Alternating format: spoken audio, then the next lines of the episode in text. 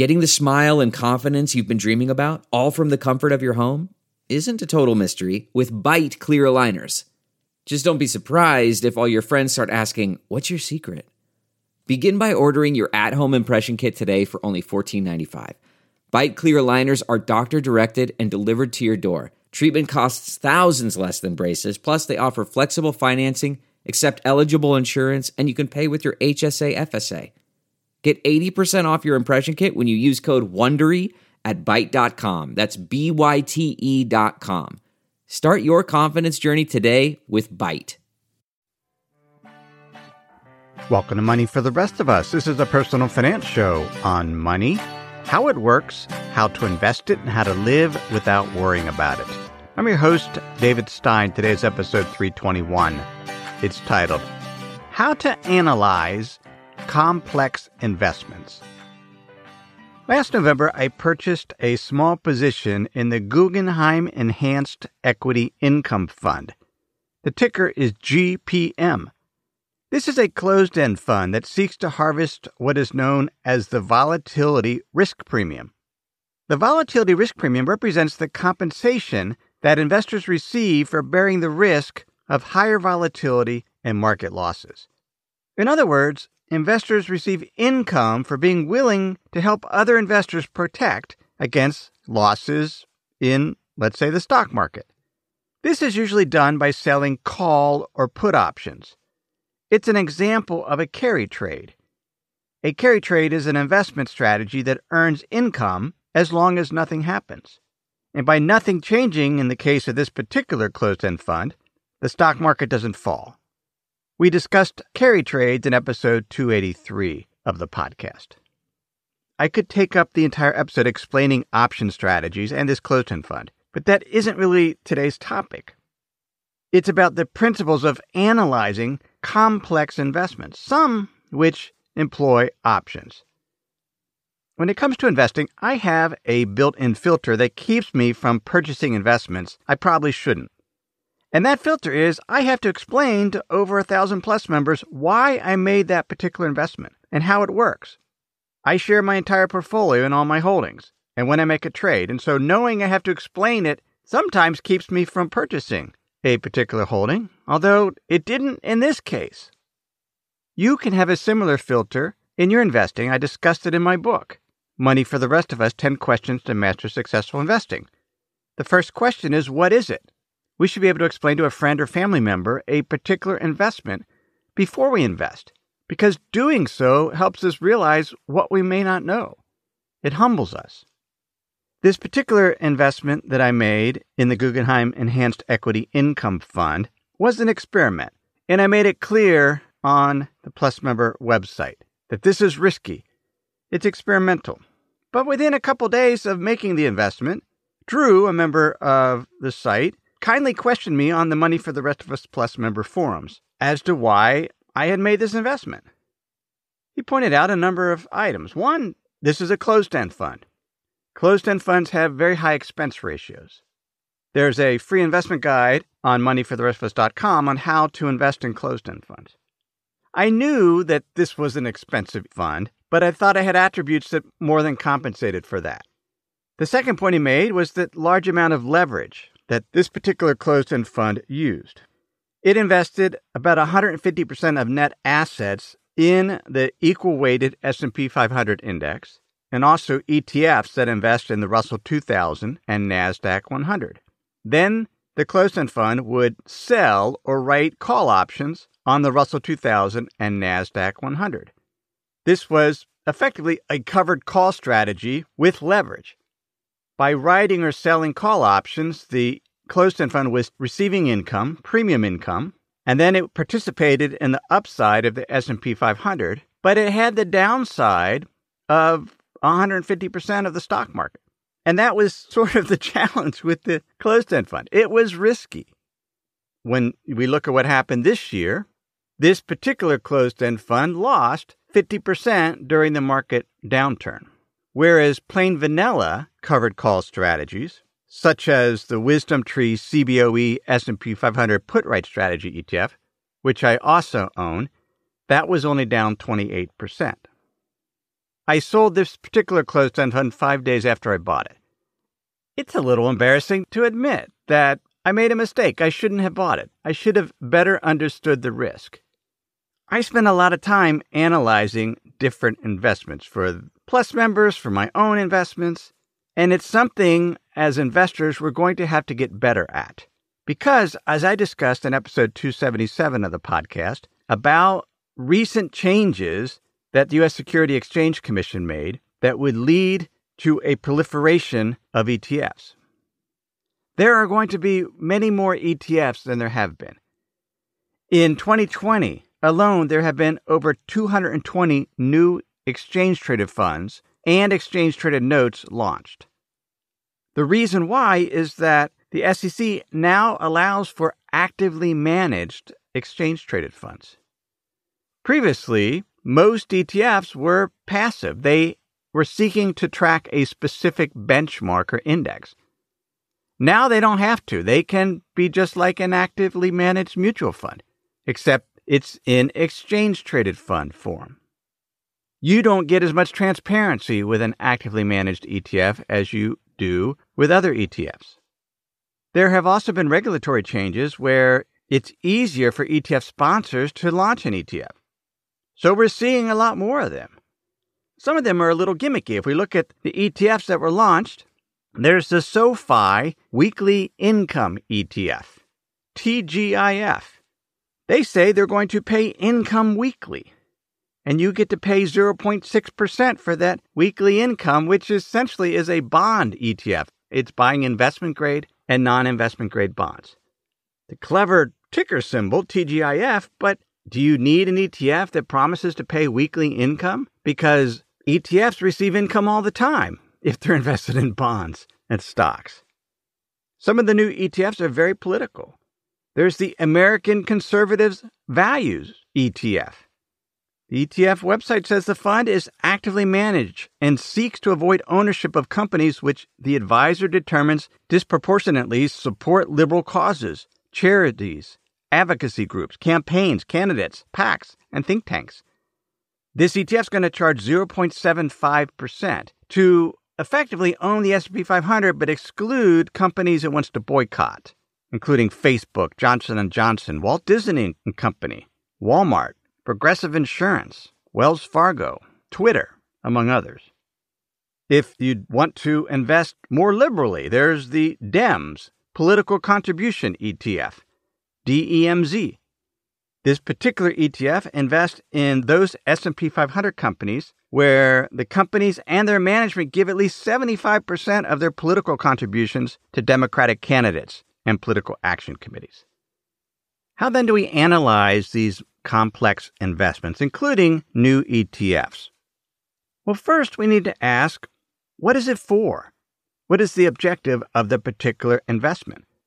What niche or problem is it trying to solve? Is it a true problem? Is there an investment reason for this particular investment? Or is it the latest marketing ploy with product marketers getting on the bandwagon? We should understand what is the investment vehicle? Is it a mutual fund, a closed end fund, an exchange traded fund, or an exchange traded note? And understand the differences between those investment vehicles. Podcast episode 273 was on exchange traded notes, which are unsecured debt obligations of the sponsor. They're like a bond with a maturity date, but it's usually 30 years or more. I didn't realize when I did that episode that when an exchange traded note closes and decides to no longer issue new shares, that sometimes it just delists and continues trading. But the ETN sponsor is not issuing new shares or doing anything to keep that price of the ETN in line with its indicative value. And it can lead to huge price swings. A few weeks ago, in the Insider's Guide weekly email newsletter that I send, I profiled Jesper Lanning, who lost more than $100,000 this past August in the delisted Credit Suisse Velocity Shares 3X Inverse Natural Gas ETN because the ETN's price soared to $15,000, even though its indicative note value was only $125.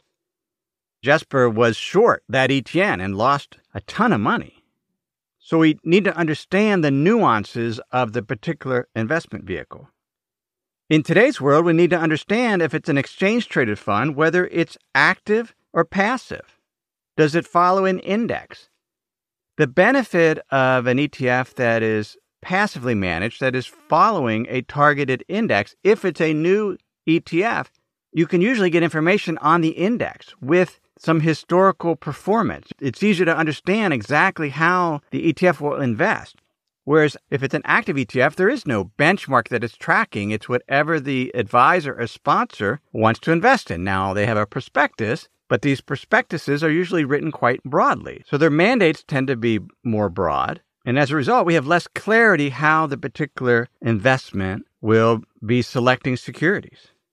For that reason, we need to understand who the sponsor is, who is the manager, what's their experience, particularly if the strategy is more complex.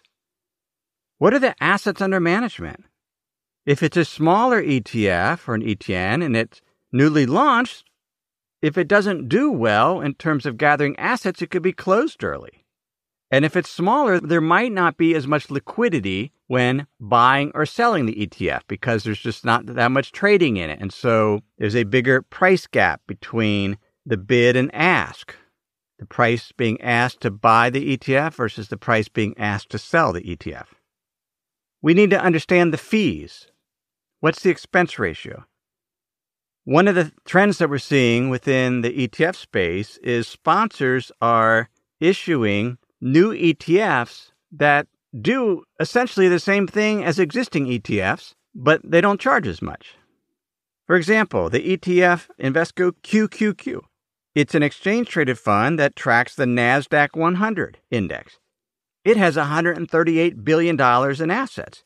The expense ratio is 0.2%.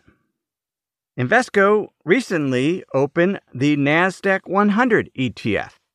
It's tracking the same exact benchmark as QQQ, in this case, the ticker is QQQM, and the expense ratio is lower, 0.15%. It has about $300 million in assets under management. If you want to invest long term in the NASDAQ 100, you would be better off investing in QQQM because this expense ratio is lower. If you're already invested in QQQ, you may not want to sell that and invest in QQQM because if it's taxable money, you might have to pay a capital gains tax on that. If you're a trader, potentially QQQ will be more liquid to get in and out of than QQQM. I've not looked at how liquid either of them are. We also need to understand what is the upside and what is the downside. What is the potential return for the ETF and how is that return being generated and what is the risk? How much could an investor potentially lose in this particular investment? This gets a little tricky as these ETFs and other investments have gotten more complicated. And there's a follow up question to that. What is the catch? Some of these new ETFs look very enticing, but there's usually a catch. Not that they're trying to trick us, it's just that there's no free lunch in investing. Before we continue, let me pause and share some words from this week's sponsors. If you've been using Mint to manage your finances, you know they shut down several months ago. Well, let me tell you about the budgeting solution, the financial tracking solution I've been using for the past number of months. It's Monarch Money. Monarch Money is the top rated all in one personal finance app. It gives you a comprehensive view of all your accounts, investments, transactions, and more. You can create custom budgets like I've done. You can set goals, collaborate with your partner and now you can get an extended 30-day free trial when you go to monarchmoney.com slash David. What I like about Monarch is the ability to customize what I want to see. I have custom budget categories, and then I can go on to the dashboard and see where I'm above trend on some of my spending. I especially like that Monarch will never sell your data to third parties or show you ads. After trying Monarch myself, I understand why it's the top rated personal finance app. And right now, get an extended 30-day free trial when you go to monarchmoney.com slash David. That's M-O-N-A-R-C-H-M-O-N-E-Y dot com slash David for your extended 30-day free trial. We have a brand new sponsor to our show. It's Yahoo Finance. Yahoo's been around for decades. My first email outside of work was a Yahoo email address. But the financial side, I've used on occasion primarily to get data for dividend histories for particular funds or ETFs. But I was pleasantly surprised to get back on Yahoo Finance to see how it's evolved over the years. Now it's really a financial dashboard where you can get an understanding of what's going on with the markets. There are relevant articles from Bloomberg, Reuters, the Associated Press, and the Yahoo Finance team. You can look at the economic events calendar and see which data series are being released that day and what the consensus is. You can see the pulse of the markets at any time by going to Yahoo Finance. In addition, you could see all of your investments and retirement accounts in one place. With Yahoo Finance, you get a consolidated view of multiple accounts. Yahoo Finance serves as a financial hub for your retirement accounts, but also comprehensive financial news and analysis. You need to check out Yahoo Finance, particularly if you haven't been there in a while. Check it out at yahoofinance.com. That's yahoofinance.com. I got a number of questions recently on something called the Innovator Triple Stacker ETF, TSOC, and there's the Innovator Double Stacker ETF, as well as the Double Stacker 9 Buffer ETF. These are new ETFs issued by Innovator ETFs when I first looked at it, I thought this is cool. The Innovator Triple Stacker ETF provides upside exposure to the S&P 500, the Nasdaq 100, and the Russell 2000. So you get 3 times up exposure but only downside to the S&P 500. 3 times up and only have exposure to 1 time down. Sign me up. Except I read it too fast. It has exposure to those three benchmarks or ETFs up to a cap. And that's the catch. This particular series of ETFs use what are known as flex options. These are special options where the buyer of the options can customize exactly the, the exposure that they want. So typically, if you were going to structure an option like that, very specialized, you would have to construct it over the counter. In other words, you would have to find the counterparty and then agree to the terms. And then if the counterparty defaulted, then, then you're exposed. You have the counterparty risk. These flex options are facilitated through the Chicago Board of Exchange. And so they have the exposure. They're still very customized in terms of the key contract terms, the Innovator ETF series is structuring these option contracts you need to look at the prospectus in detail to realize okay, here's the catch.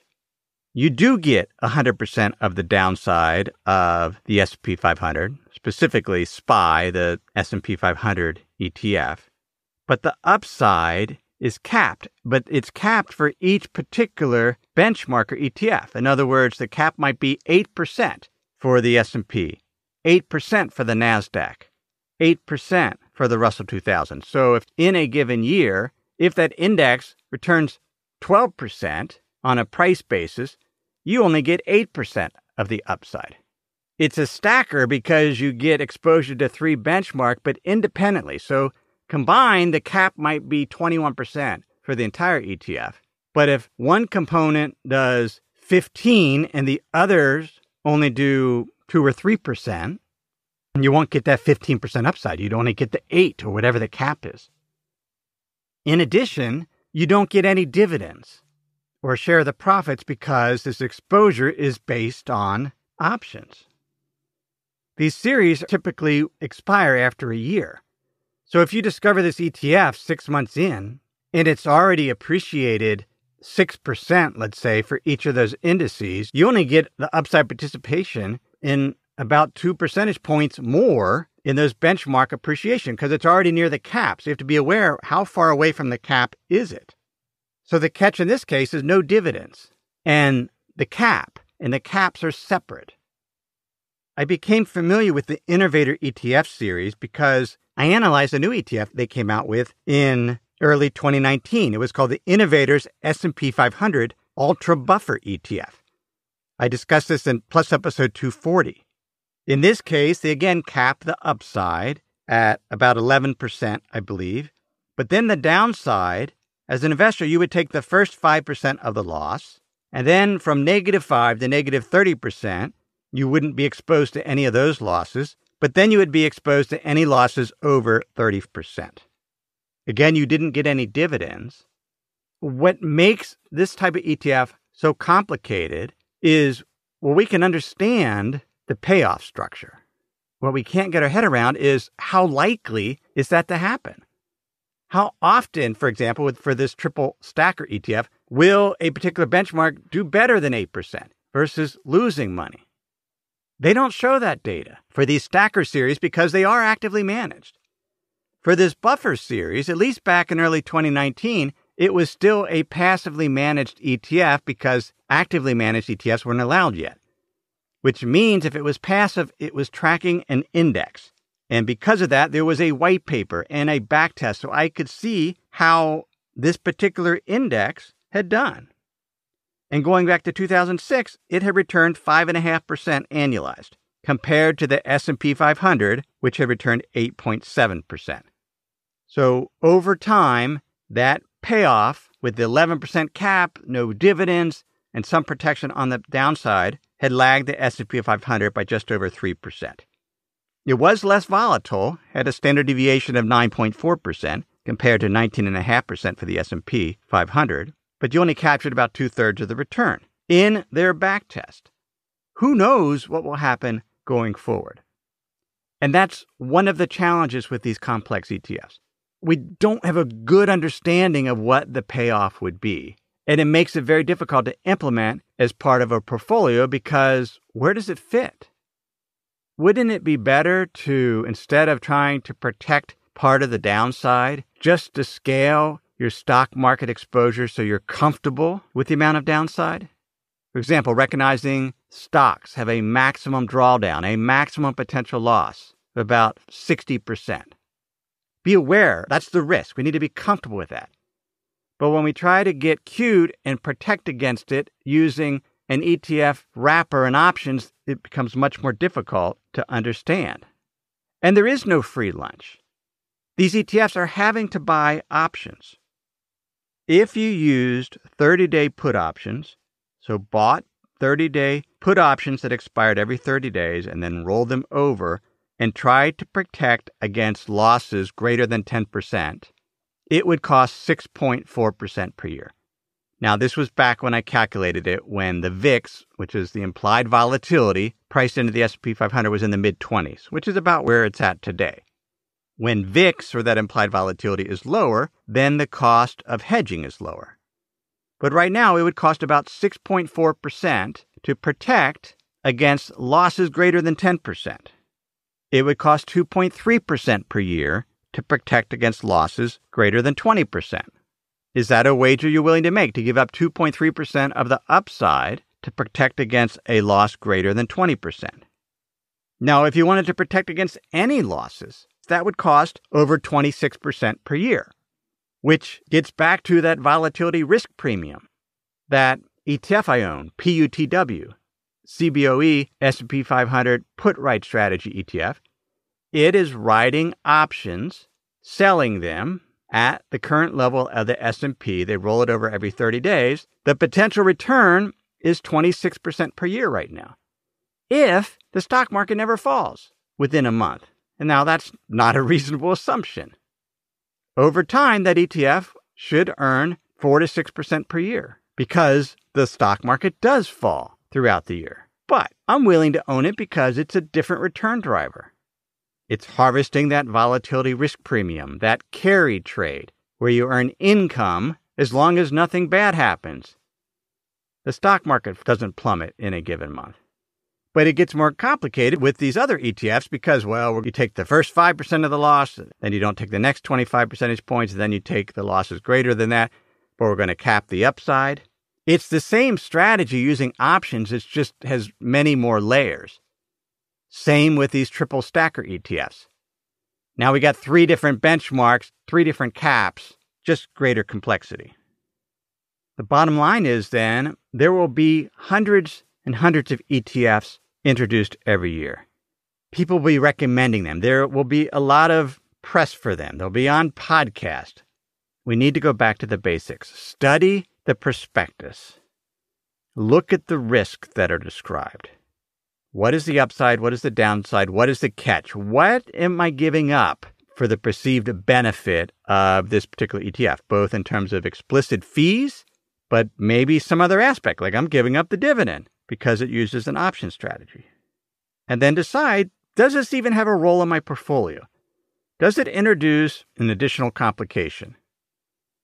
Is it promising to protect against something that I could protect against more simply by just owning less in stocks and not have to pay such a high expense ratio for this perceived protection? Now, I'm not saying that these ETFs are bad. There have been products like this around for years, typically structured as some type of contract offered by a brokerage firm. But now they're more in the public domain because they're structured as ETFs. And they might look like plain vanilla ETFs, but they're not. We really need to dig in and understand them. And hopefully, I, I provided some perspective to understand. here's what we need to ask before we invest in them What is it for? What is the investment vehicle? Is it active or passive? Who is the sponsor or manager and what's their experience? What is the upside? What is the downside? What are the fees? How much assets does it have under management? And what is the catch? That then is episode 321. Thanks for listening to this week's episode. If you would like to become a better investor, there's two ways I can help.